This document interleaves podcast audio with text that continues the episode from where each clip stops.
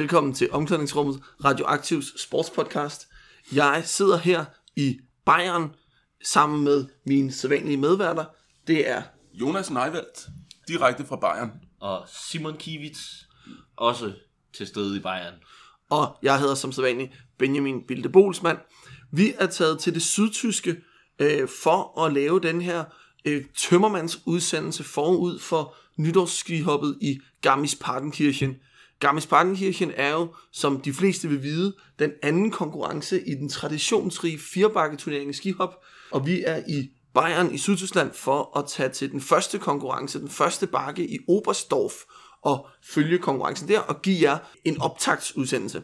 Men det skal jo ikke alt sammen handle om de konkrete resultater i Oberstdorf. Det vil ikke være omklædningsrummet, hvis ikke at vi overanalyserede nogle ting og satte det i nogle historisk-kulturelle kontekster. Så det vil vi starte med. Det synes jeg, vi skal gøre. Øh, men først og fremmest, så kunne man måske spørge sine medværter, om de har nogle specielle minder om skihop, eller måske endda nogle favoritskihopper. Jeg vil jo gerne lægge ud med at fremhæve den japanske legende Noriaki Kasai, som faktisk stadigvæk er med i uh, topskihop. Han er omkring 46 år, hvis jeg ikke husker helt forkert, og i 2014, der blev han øh, den ældste medaljevinder nogensinde ved et OL i skihop, hvor han fik en bronzemedalje. Øh, og det er også en, jeg kan huske fra min barndom på en eller anden måde, når man sad og så nytårsskihoppet, som det jo var, så var han der, og så var han der lige pludselig stadigvæk. Så det er, en, øh, det, det er lidt af nostalgiske årsager, at øh, Noriaki Kasai helt klart er blandt mine favoritter. Jeg har det øh, lidt på samme måde øh, med Kasai. Altså den der, min- at han var sådan en, der bare er- er blevet ved med at være der. Altid.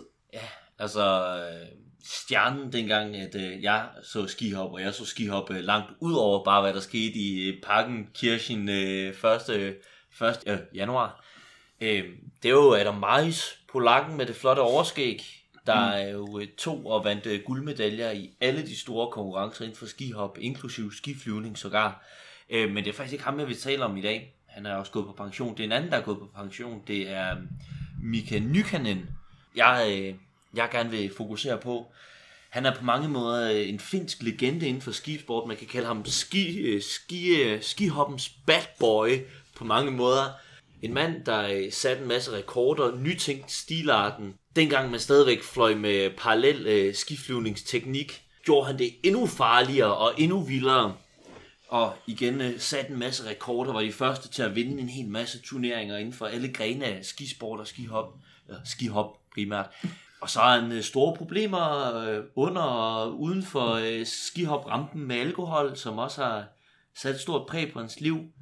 Så altså, Mika Nykanen læser op på øh, skihoppens bad boy fra Finland. Nu nævner Simon det med, at de dengang sprang med øh, parallelle ski, og det gjorde de nemlig engang, men sidst i 80'erne, så blev den, øh, den stilart V-formen på skiene, den blev indført af den svenske Jan Boklöv, som, øh, som øh, begyndte at hoppe med V-formede ski, og det var, det var, dommerne synes det var rigtig grimt, så han fik øh, dårlige stilpoint, men han fløj bare så meget længere, at han alligevel vandt World Cup'en tilbage i 1987, og siden da så er den her V-form altså helt dominerende. Og det er jo, men det er jo det først blevet med tiden, ikke? Lige netop fordi det her element med, at det er dommerne, der skal give de her skønhedskriterier for, hvad de synes om. Det her, det var faktisk en mindre farlig stil, end den, der tog over for øh, Mika Nykanens øh, stil. Og de kom, op på, de kom ikke op på lige så høje hastigheder, men de kunne flyve lige så langt og længere.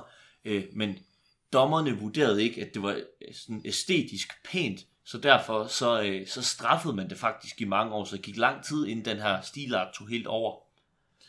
Ja, hvis jeg skal komme ind med en yndlingsskihopper, så er det jo lidt snyd, fordi ham jeg vil snakke om, og som bringer videre til det, vi skal snakke om efter, han er jo tidligere skihopper og nuværende cykelstjerne, nemlig øh, Primoz Roglic, sloveneren, som øh, har en ungdomskarriere som øh, fremtrædende skihopper, har været øh, sådan øh, helt op i medaljetager til ungdoms-EM og sådan nogle ting, og så på et tidspunkt øh, opgiver øh, skihop-karrieren til fordel for en cykelkarriere med begrundelsen, at det var for hårdt og hop på ski, altså for hårdt at være skihopper. Og det kan jo lyde sådan lidt mærkeligt, når man tænker på, at han øh, nu skal køre op ad Alpe d'Huez og øh, de lange tre dages løb, og, og det så skulle være hårdere, det der øh, to hop på en eftermiddag øh, i skihop.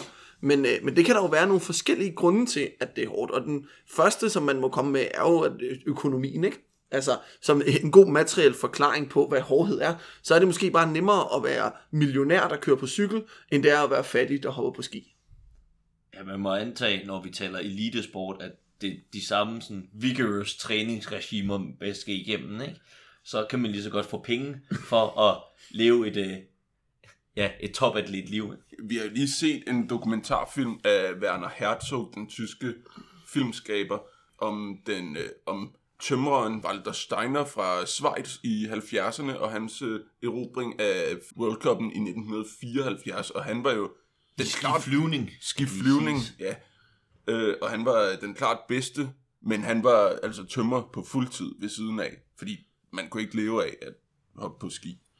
Nej, og, og der var jo hele grundfortællingen i, i hans fortælling var jo det her med, at altså, du, der, du sat livet på spil i skihop på en måde, du ikke gør. Altså, du skal ud og flyve over 100 meter gennem luften og lande på øh, noget, der jo i bund og grund er is. Og den fare, det element, var hele tiden en del af hans liv som skihopper, og måske også en del af øh, noget, øh, en, en som Primus Roglic. Er det en risiko, jeg vil tage det her? Er, er, det, er det sikkert nok for mig? Et, øh, et andet element, der er med til at gøre skisporten hård og kontroversiel, det er, øh, det er en sport, hvor der er et stort problem med anoreksi blandt øh, de øh, udøvende. Og det handler, handler jo simpelthen om, at øh, for at kunne sætte øh, de her rekorder og være med på toppen, så gælder det om at have en hvad skal man sige, så lav masse som muligt, øh, så man lettere kan svæve igennem, øh, igennem, igennem luften, kombineret med, at man selvfølgelig har de her ekstremt stærke ben, der kan sætte af og øh, ja, tage fra, når man lander også, og, og holde balancen i de her øh, vanvittige hastigheder, de kommer op i. Så det er faktisk et sådan gennemgående problem inden for skihop, øh, at de er usundt tynde, og faktisk er, er sygelige, mange af atleterne. Ja, og det er jo ikke fordi, at øh, usunde kropsidealer ikke findes i andre sportsgrene. Altså hvis man kigger de her linemen i amerikansk fodbold, der helst skal veje 300 kilo, så er det jo ikke et sundt kropsideal. Eller for den sags skyld, cykel, cykelrytterne, hvor vi ser øh, nogle af dem være ret afpillede og mager, fordi at øh, hver eneste kilo, der skal transporteres op ad bjerget, det øh, skal man ligesom arbejde for.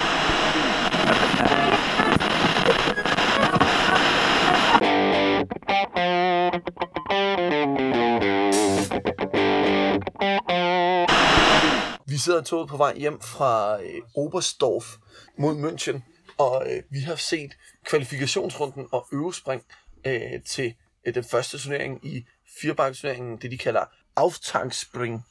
Øh, og hvordan er det, det her kvalifikation fungerer? Altså, det fungerer jo sådan, at øh, der er øh, 68 øh, springere, der er til stede, der først får to prøvespring, og derefter har sit kvalifikationsspring.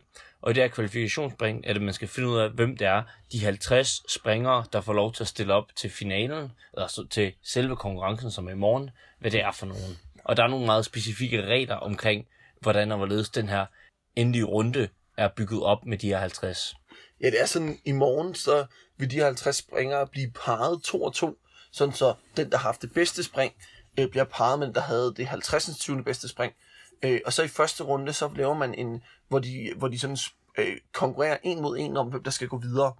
Øh, det vil sige nummer 1 mod 50, nummer 2 mod nummer 49 og så videre indtil i sidste runde, nummer 25 mod nummer 26. Og så springer de mod hinanden en mod en, hvem får flest point, de går videre, og så går der fem lucky losers videre, så vi har 30 mennesker i anden runde af finalen. Og hvad er det Lucky Loser står for, Jonas? Jamen, det er jo så de fem, de, de fem bedste af dem, der har tabt deres omgang. Og det sikrer, at vi har 30 øh, springere i finalen, der så får lagt deres pointtal fra deres første runde i finalen og deres anden runde i finalen sammen, og så er det der, man finder vinderen. Øh, og det glæder vi os rigtig meget til at se i morgen. Ja, pointene bliver også øh, regnet ud på en lidt spændende måde. Ja, vi har jo øh, længden. Det har vi øh, snakket om i podcast. Vi har længden. Vi har, øh, men derudover, øh, så har, så har vi øh, stilpointene. Men derudover bliver der jo kompenseret for i hvert fald to ting, som vi har set i dag. Og det er jo, øh, det, det er jo hvor langt nede af rampen de starter. Fordi jo længere op de starter, jo øh, mere fart kan de få på, og så kan man sjovt nok også hoppe længere, når man kommer ned for enden af bakken og hopper ud over afgrunden. Men så er der også vindforholdene, fordi det betyder en hel del, når man ligger derude og svæver uden nogen yderligere hjælpemidler. Så det er sådan nogle safety measures, der i virkeligheden er blevet lagt ind, i forhold til, at hvis øh, vindforholdene er for øh, gunstige for lange eller svære svæv, så sætter man den ned øh, rampen ned, så det er, at man får mindre fart på, når man springer, og omvendt så får man slet ikke lov til at springe i øvrigt, hvis øh, vinden er for meget på en bestemt måde. Det så vi faktisk i dag, hvor de første hoppere, som var sådan nogle øh, unge tyskere fra lokalområdet, der var, havde fået lov til at være med, de sprang helt vildt langt. Men det var fordi vindforholdene var ret gode for at springe langt, og derfor så satte de så øh, afsat sådan en øh, takten ned, så man ikke fik så meget fart på. Fordi hvad ville der ske, hvis de rigtig gode kom til at springe med de vindforhold til sidst, så ville det Gå rent galt. så kunne det gå rigtig galt.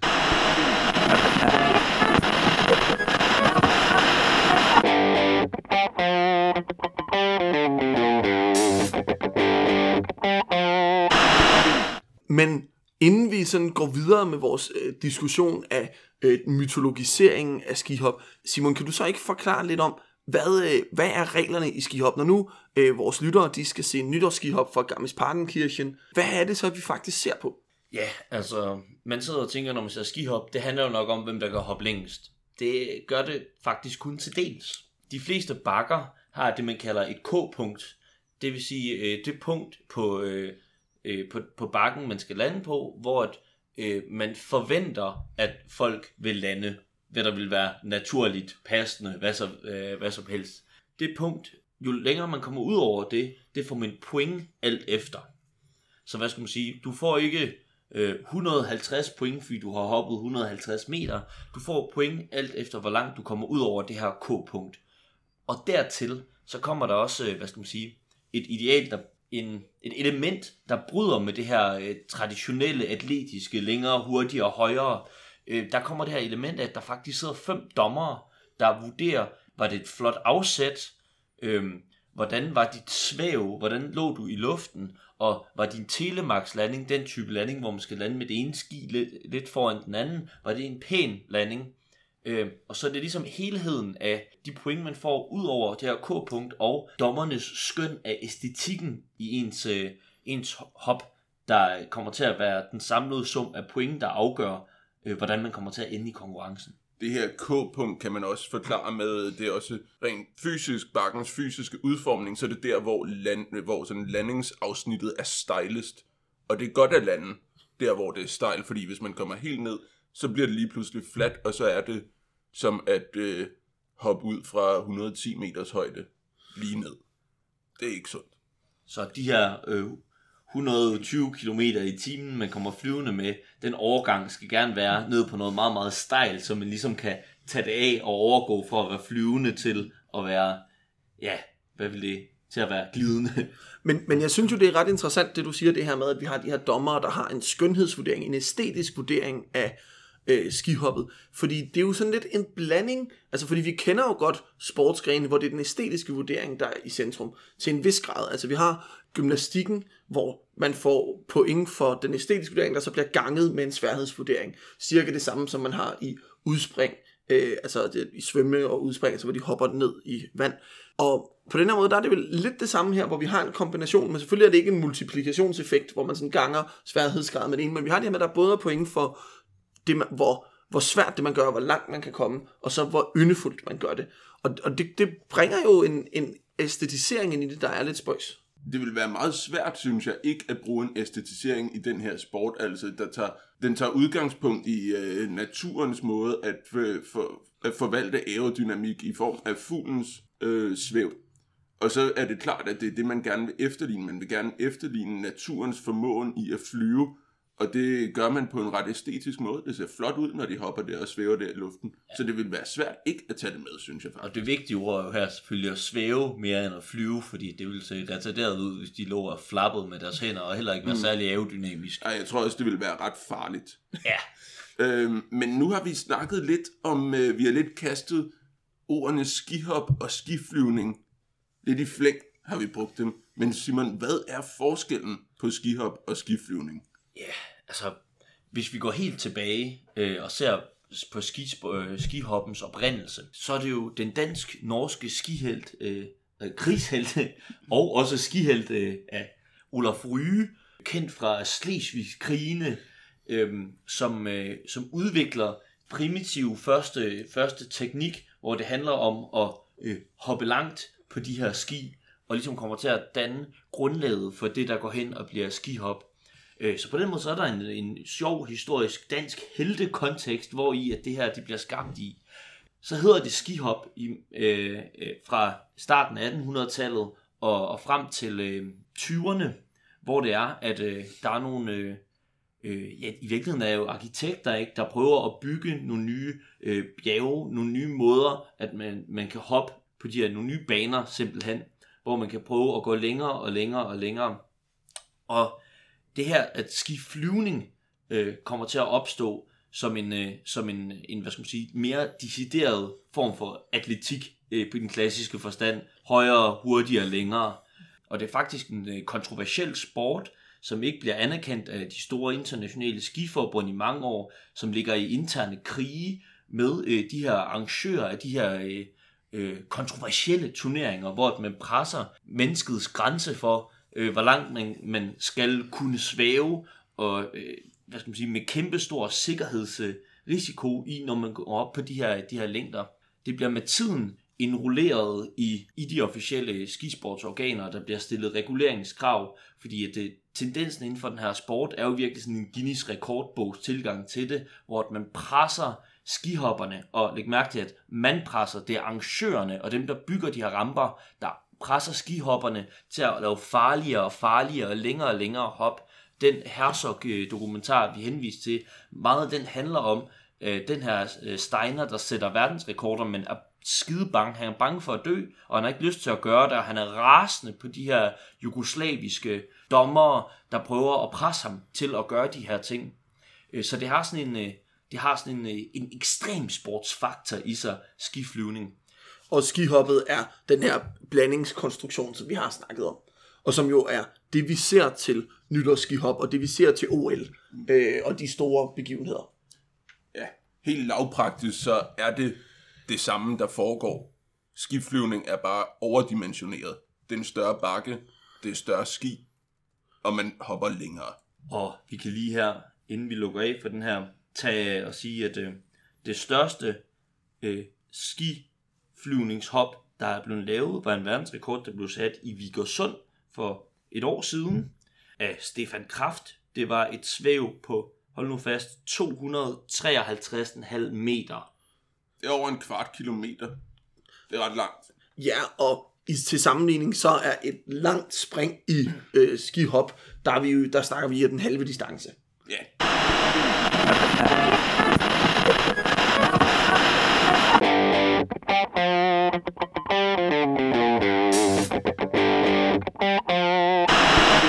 sidder her i toget mellem øh, Sonthofen og Immenstadt på vej hjem fra kvalifikationsrunden i Oberstdorf.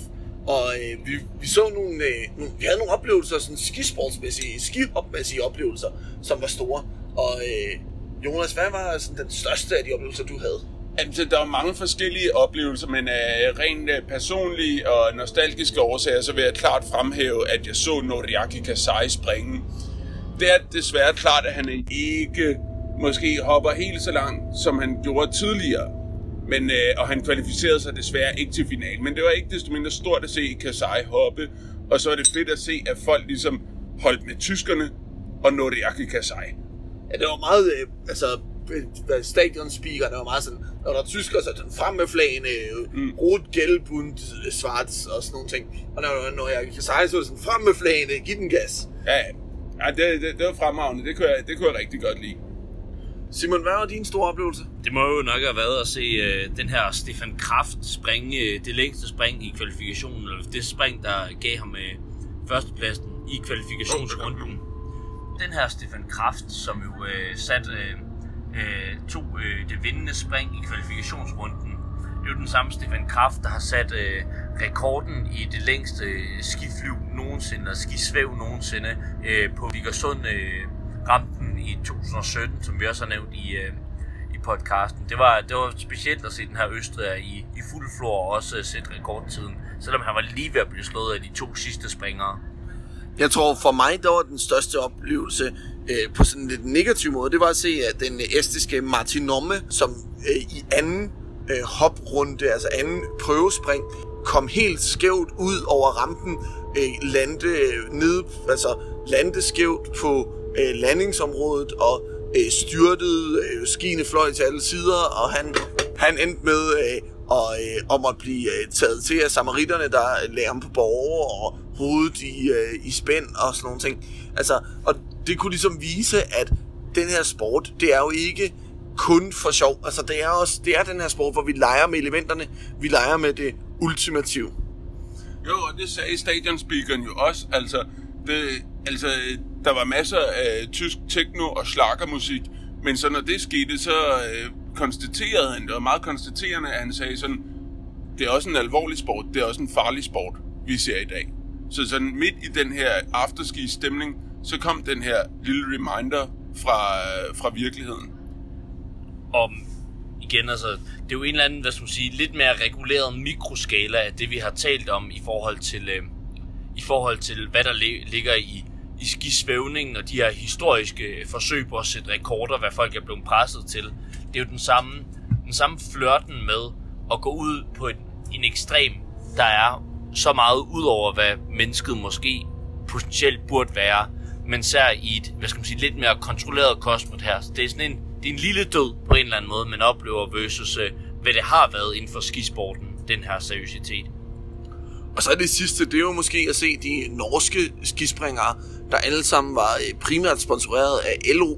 Altså stort LO-logo på panden, øh, på hjelmen, stort LO-logo på øh, uniformen, og øh, øh, det der sådan flag, som deres træner, han, øh, han svinger ned, når han vil have, at de skal øh, svæve ud. Det var, Flaget, som er et nationalflag for alle andre lande, men øh, når Norge hopper, så er det LO-flaget. Ja, altså det, øh, det, det var en fin oplevelse, og vi havde jo den, øh, den store øh, norske springer, øh, Andreas Stjernen, der øh, lå i spidsen rigtig længe og endte på en, øh, på en rigtig flot fjerdeplads. Ja, og det skal ses i, i forhold til, at han var seedet som nummer 33 før de her spring. Så øh, at han starter som den fjerde bedste i morgen, det er, det er også noget. Ja, øh, det tror jeg er vores, øh, vores kvalifikationsdækning herfra i, på vej til Immenstadt på vej hjem. Og det, øh, øvrigt, det er det første gang, jeg har set mennesker svæve på den her måde på ski. Hvordan var, var oplevelsen for jer? Jeg synes, det var sådan... Man skulle lige sådan... De første, der kørte ned, man sad og så, det var sådan lidt en... Man var taget lidt hen, eller sådan oplevelse. Jeg har det måske lidt omvendt. Altså, de første var måske for mig lidt sådan, nå, der hopper de ned. Men når man så bliver vant til det, så lod jeg mig føre med, og jeg kan ikke forklare hvorfor. Men det, så, så, sådan oplevede jeg det. Som sagt, afsluttende her fra øh, øh, kvalifikationen. Vi kommer igen med dækning fra i morgen, hvor vi skal se øh, øh, kon- selve konkurrencen og finde ud af, hvem vinder den første firebakketurnering øh, i år.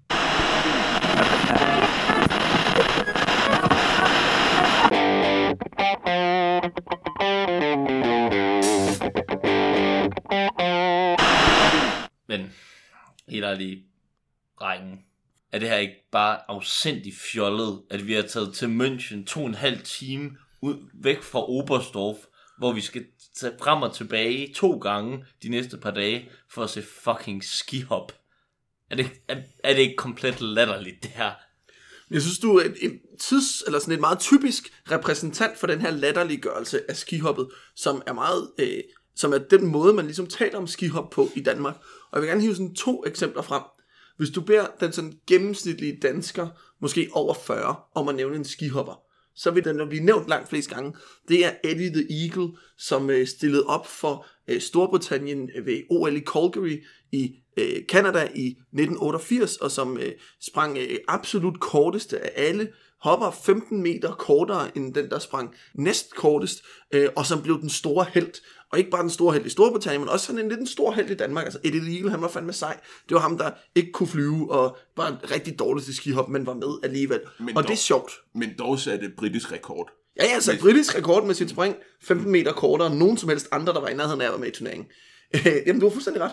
Øh, men den der måde at se på skihop på, som sådan noget, vi kan grine lidt af, det er jo også den måde, altså, og nu et andet 80'er øh, reference, men altså Monrad Rislunds øh, sketch fra 1984 øh, om øh, OL i skidrop, hvor øh, russeren Jasker Gitterskager springer ud på en ski og lander direkte ned i hegnspælene og flår dem op, mens hans mave og mildt og ting flyver ud til højre og venstre, og det slutter af med, at hans, han farver sneen omkring sig i Sovjets nationalfarve. Altså, det er jo også sådan en latterliggørelse af sporten, fordi den fra dansk side bliver set som noget latterligt.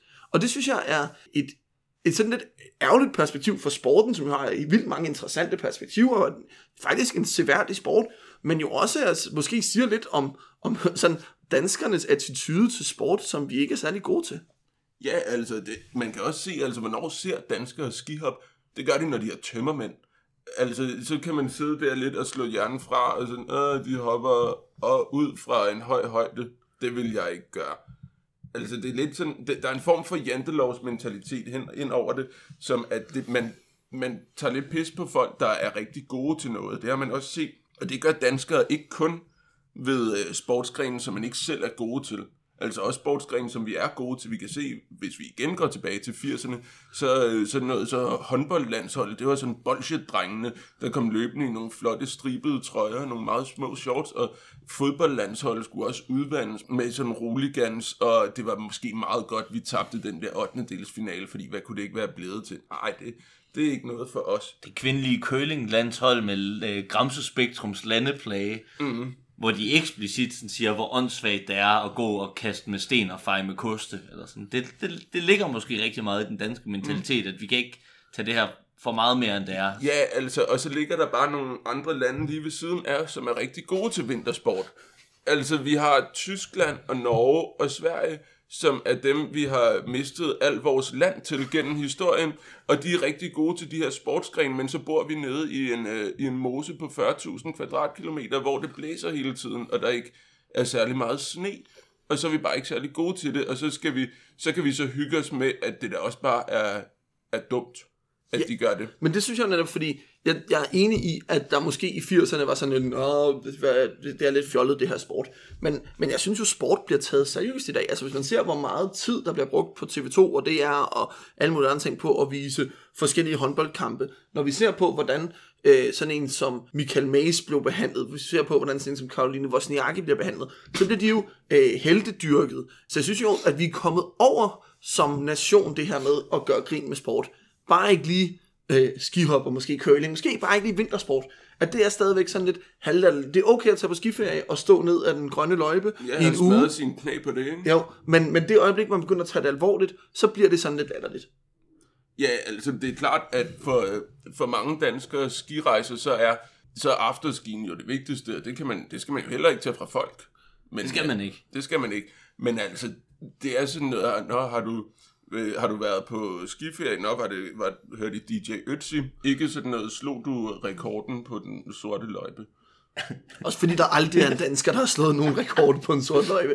Men vi havde en god øh, en kvindelig pukkelpiste. Øh, Anja Boldbjerg. Ja, ja, ja. ja. Om vi har også haft andre, vi har haft, øh, hvis nu vi skal øh, ud i det, så er der også øh, dansk-amerikaneren Mike Killevels øh, på, øh, på storslalom i snowboard, indtil han blev taget for at ryge for meget tjal og alle de her ting. Det lyder som en gutter mand.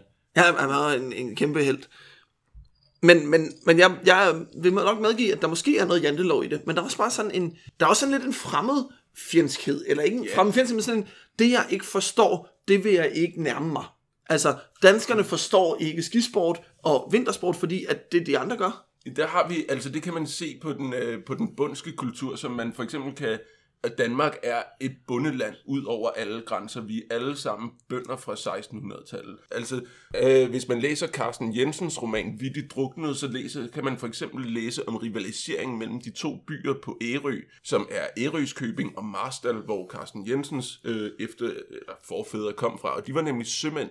De så ned på bønderne fra Ærøskøbing, fordi de havde ikke været ude i verden. De lukkede sig om sig selv. Byen lukkede sig om sig selv, mens Marstal åbnede sig for omverdenen. Og det er jo måske heller ikke helt tilfældigt, at øh, Danmarks eneste historiske skihopsbakke, Holtekollen, den lå, ligger ved øh, rigets hovedstad, som desuden også er en stor havneby, der åbner sig ud mod verden, hvor man andre steder lukker sig om sig selv. Ja, og hvis man skal have et, øh, et, et andet blik på det, så er det jo ikke kun ved Rides hovedstad, men det er også lige nord for Rides hovedstad i overklassens, øh, hvor man de steder, hvor man har råd til at tage til St. Moritz i vinterferien, de steder, hvor man øh, rejser ud i verden, hvor man på det tidspunkt, når man bygger Holtekollen i midten af 1900-tallet, har haft råd til at rejse på ferie. Altså de, vi andre bønder er lige begyndt at tage med spis og tjæreborg til Mallorca, men på det her tidspunkt, der, øh, der færdes øh, de mennesker, der bor i Holte, altså langt højere grad, øh, med en bredere horisont end det. Og så er der en bakke.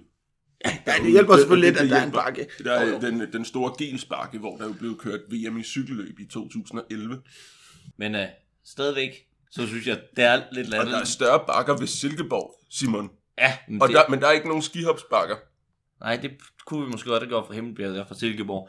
Øh, men jeg, I har nok ret, at der er et eller andet grundbundskultur, men jeg kan stadigvæk mærke, at jeg synes, det her det er ekstremt fjollet. Øh, og derudover vil jeg meget, meget gerne undskylde for, hvis vi har lavet en opfordring til nogen. Hvis de tror, hvis de læ- hører det her, som om de skal læse Carsten Jensen, så er det bestemt ikke en opfordring til det. Det er en fremragende roman, Vittigt druknet. Den er fremragende.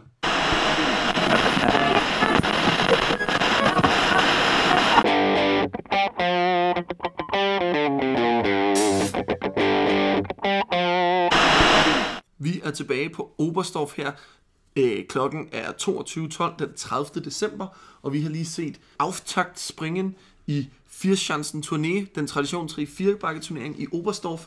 Og øh, hvordan, øh, hvad, hvordan gik det? Jamen, hvordan gik det? Altså, det, vi så jo den anden dag i turneringen, hvor vi starter med, at de 50 bedste fra kvalifikationen bliver inddelt i 25 par, og så øh, nummer 50 mod nummer 1, nummer 49 mod nummer 2, og så fremdeles, og så hopper de mod hinanden, og den, der hopper bedst ud fra de kriterier, som, nu, som det nu handler om, herunder længde, går videre til den sidste, hvor det så er 30 springere. Så Det vil så også sige, at der er fem såkaldte lucky losers, så vil sige, de tabere, som alligevel har sprunget længst, men alligevel ikke slået modparten, men som faktisk har haft et spring, der for eksempel er det 15. bedste i det hele taget. For eksempel. Og det, der var interessant, og som måske overraskede mig lidt, det var, at vi så jo øh, nogle af de her overraskelser fra nogle af dem, der sådan så seedet rigtig højt, tabt til nogle af dem, der var seedet rigtig lavt. Ja, det gjorde vi. Altså for eksempel så ham, der hoppede det 41. 20. bedste spring i kvalifikationen, det var østriske Markus Schniffner, men han slog stadigvæk den tyske hjemmebanefavorit Andreas Wellinger, som øh, havde hoppet det 10. bedste ud af den her turnering. Så det var alligevel en ret stor overraskelse, så man ser de her overraskelser. Det er ikke givet på forhånd. Nej, så man kan sige, at formatet har faktisk en vis betydning for, hvordan øh, konkurrencen bliver. Og det betyder, at vi ser, som du selv nævnte, nogle overraskelser undervejs. Hvordan hvordan endte resultatet? Det endte med at være et rigtig, rigtig spændende og tæt opgør, hvor det, øh, blandt andet den tyske hjemmebanefavorit, der hedder Markus Eichenbirkler, meget mundret navn, øh, som de var vilde med i Oberstdorf. Han, øh, han stod til, og efter at have kørt rigtig flot hele vejen igennem, øh, lå til at tage førstepladsen til allersidst. Han havde sprunget længere end den her famøse Stefan Kraft, og... Øh, og så øh, til sidste spring, så var det ham, der fører hele, hvad skal man sige, hele turneringen i skihop generelt, den øh, japanske Kobayashi. Og øh, det var rigtig, rigtig tæt, men Kobayashi han øh, vandt grundet det længere spring, han havde i sit første spring på dagen, selvom han faktisk i anden omgang sprang kortere end tyskeren. Så øh, Kobayashi trak sig sejrigt ud af den med øh, tyske Eisens, Eisenbichler. Eisenbirkler og øh, øh, forhånd, min forhåndsfavorit måske, Stefan Kraft på tredjepladsen. Og det, der er interessant, er jo også, at Markus Eisenbichler i kvalifikationen kun havde det 30. bedste forsøg, men altså blev nummer to. Så det viser, at det kommer an på dagsformen, det enkelte spring, og at alle, måske ikke alle de 50, der er med, men i samtlige, øh, i hele turneringen igennem, kan der være springere, der kan vise sig at være vinderne. Men når vi så har snak- snakket om det, hvem skal man så sætte sine penge, som man har tjent i øh, udbytningens ånd på her til øh, den 1. januar? Altså det er jo svært ikke at sige Ruo Kobayashi, som var øh, sprang rigtig flot i træningen, blev nummer to i kvalifikationen og vandt øh, turneringen. Så det, han er jo sådan den oplagte at sige, hold øje med ham. Ja, Og så kan man selvfølgelig også holde øje med nogle af de norske, der gjorde det ret glimrende.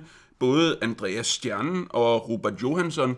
Det, Robert Johansson, som øh, vi holdt meget af. Det, ja, det flyvende overskæg, som han også ja. kaldes. Han har sådan en flot cykelstyr, rødt cykelstyr på overlæben, så det er rigtig pænt.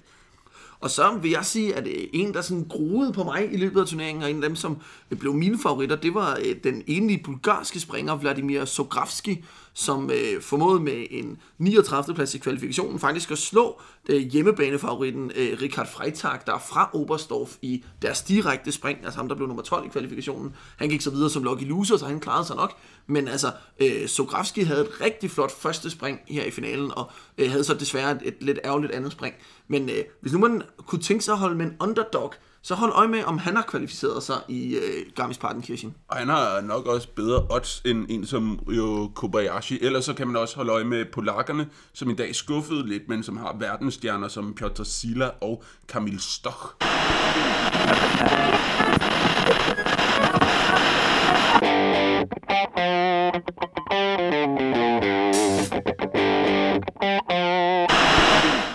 Men jeg synes jo, vi fik etableret før, at skihop jo har noget, der er interessant, selvom øh, det kan være svært at se fra den danske mose.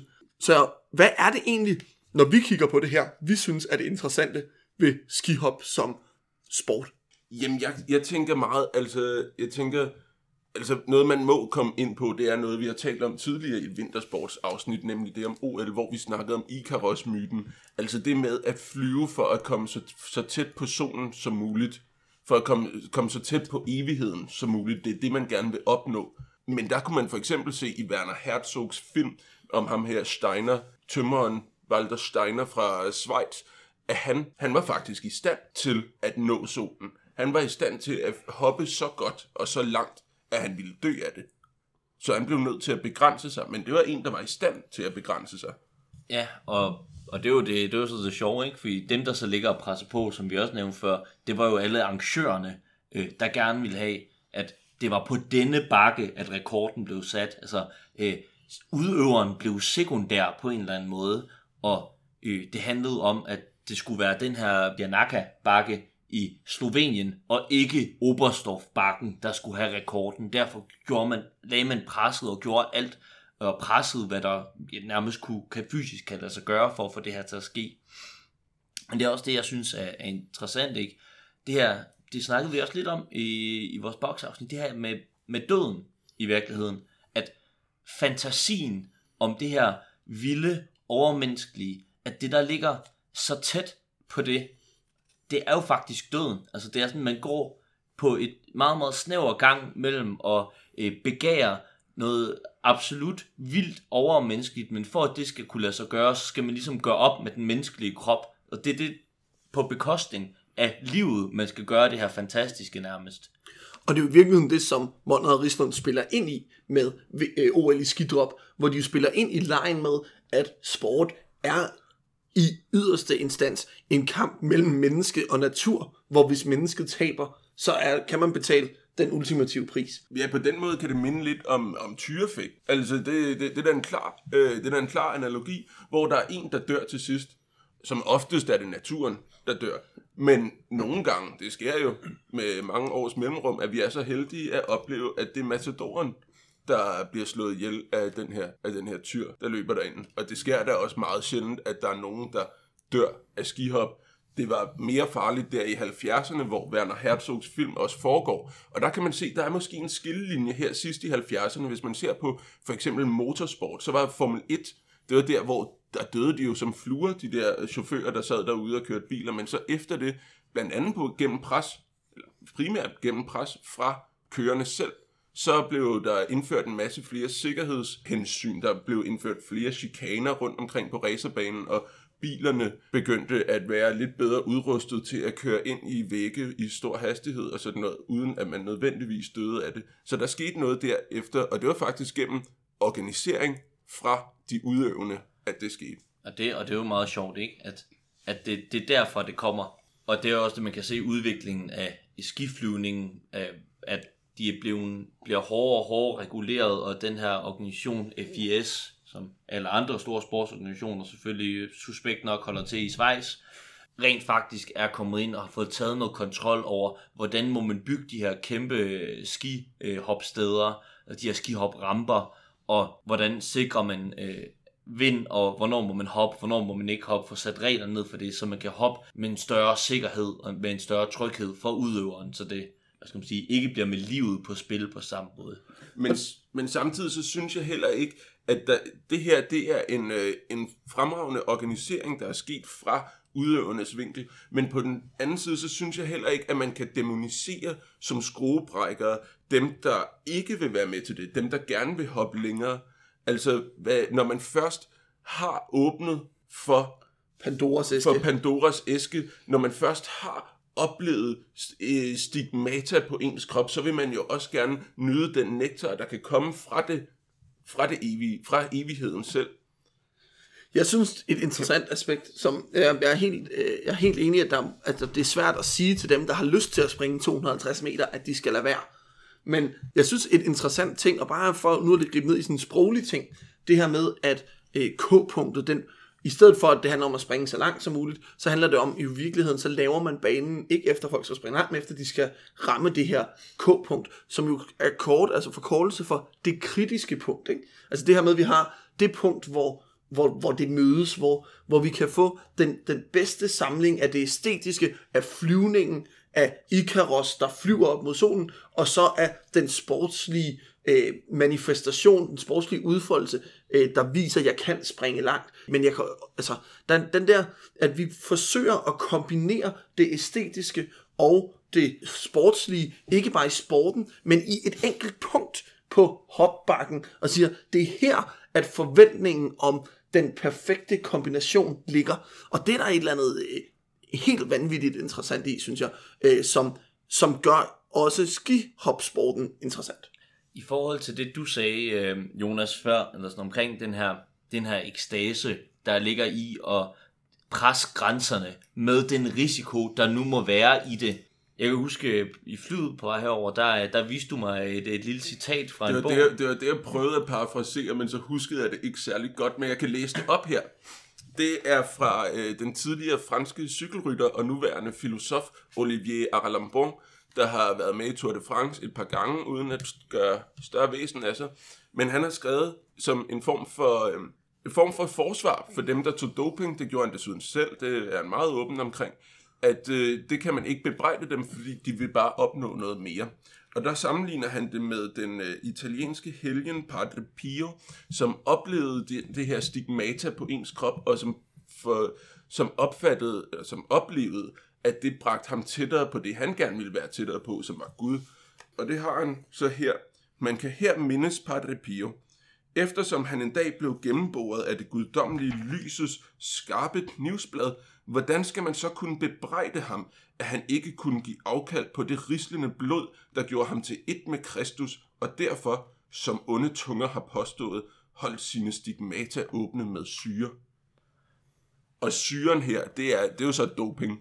Men det kan også være noget andet. At, Det sætte, kan være- at sætte sin sikkerhed på spil. Ja, og springe højere oppe fra bakken, så man kan få det der ekstra sekund i luften, der kan sætte blodet i ko. Og det er jo måske det, vi er på vej hen til. Det det, det her handler om i virkeligheden måske. Der er nogle elementer af ja, det, vi ser rendyrket i nogle former for ekstrem sport, som kommer ind i cyklingen her, som kommer ind i skihoppet og skiflyvningen. Altså der er det her opnå, det her ekstase element, det her øh, øh, fornægtende af den menneskelige krop på en eller anden måde, transcendere sig, hæve sig over, hvad der burde være fysisk muligt. I, hvis, i det, det eksempel, du læste her, så fortsætter han jo også med at beskrive, han er faktisk blevet ved med at tage doping selv, efter han er stoppet med at være konkurrerende cykelrytter, fordi det er i virkeligheden noget andet, ud over øh, konkurrencen. Konkurrencen er et eller andet falsk ramme. Det, det, det, han, det han skriver, det er, at han, han er vild med følelsen af, at ens krop kan yde det overmenneskelige. Det kan man også kalde afhængighed. Og der er jo i forhold til skihop, hvis vi skal bringe den der tilbage, så er det jo det her ønske om at blive ved med at flyve. Og det tror jeg jo er sådan den grundlæggende fascination med skihoppet. Mennesket, der flyver. Og det er jo også det, Werner Herzog slutter af med nærmest i sin film, hvor der nede fra øh, skihopskonkurrencen i Jugoslavien bliver sluppet en masse duer løs, formentlig for at der skal være fred mellem folk eller sådan noget. Og det, øh, og så slutter han bare med at vise, at de her duer bliver ved med at flyve. Men vores tømrer Steiner går rundt nede på jorden. Og, og har, en, har engang haft en kæleravn, som han, som han så forkælede så meget, at han blev nødt til at slå den ihjel, fordi de andre ravne, dem der stadigvæk var blandt fuglene og ikke blandt menneskene, mobbede den så meget. Det var bare en usel tobenet, der gik ned på jorden og ventede på sin menneskeven, der kom hjem. Til sidst blev han nødt til at skyde sin ravn. Skyde sin drøm om at flyve, skyde sin drøm om at hoppe længere, fordi han vidste, at han ikke hører til blandt fuglene.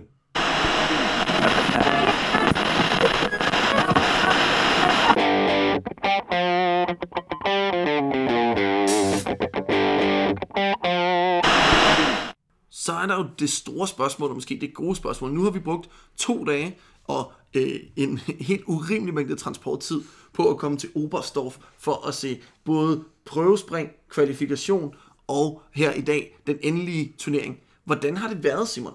Det har været interessant. Øh, mest af alt har det været en, øh, en kulturel oplevelse. at se alle de her tyskere gå helt amok over det her, og flage som nogle galninge, og se skøre ud og holde afterskiing.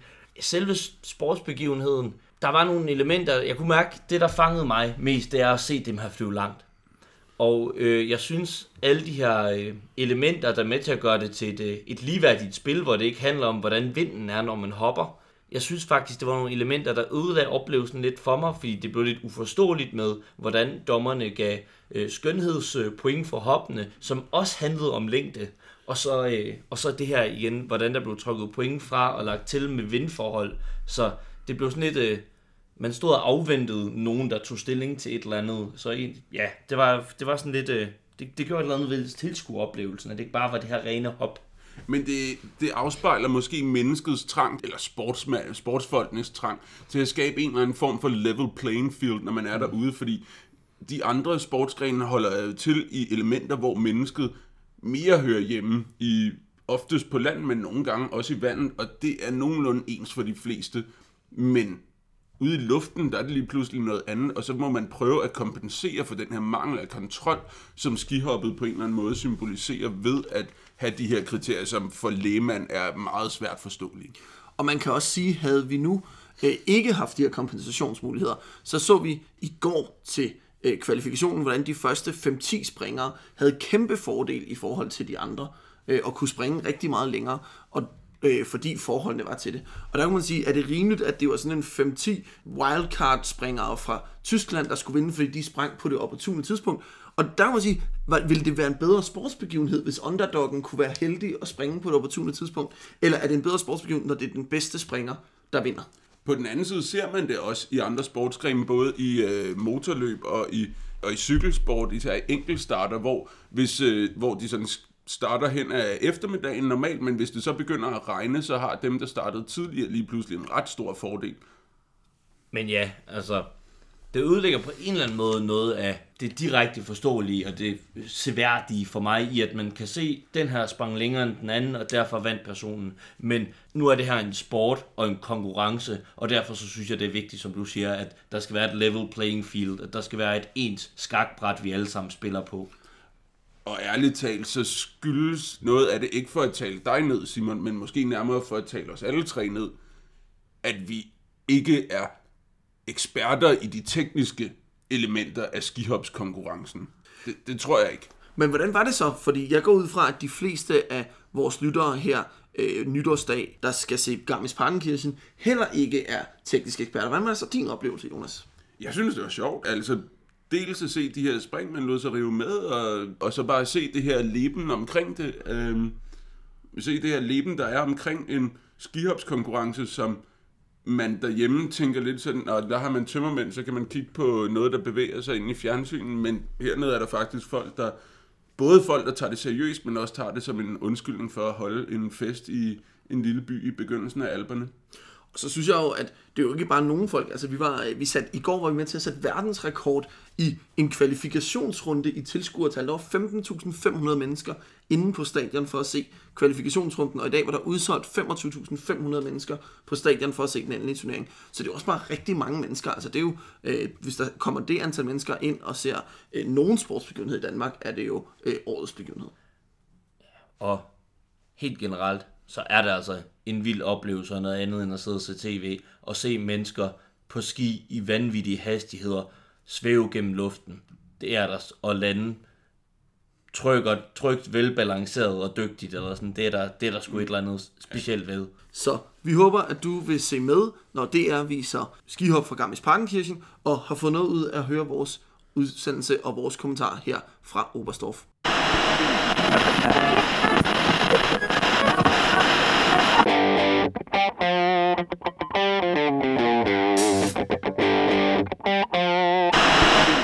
Det var det, vi har her i omklædningsrummet i den her omgang. Vi håber, at tiden første nytårsdag nu er så fremskreden, at I snart kan tænde for DR1 og se det traditionsrige nytårsskihop fra Garmisch Partenkirchen. Vi håber, vores øh, snakke og vores reportager fra Oberstdorf har øh, bidraget med, at det bliver lidt sjovere at se, og om ikke andet, at jeres nytårsdag øh, er blevet lidt hyggeligere, og måske at tømmermændene rammer lidt mindre hårdt. Vi vender tilbage øh, inden for en måneds tid med en udsendelse om Football Leagues. Øh, så indtil da, så farvel herfra fra Benjamin. Jonas? Og Simon, glædeligt nytår.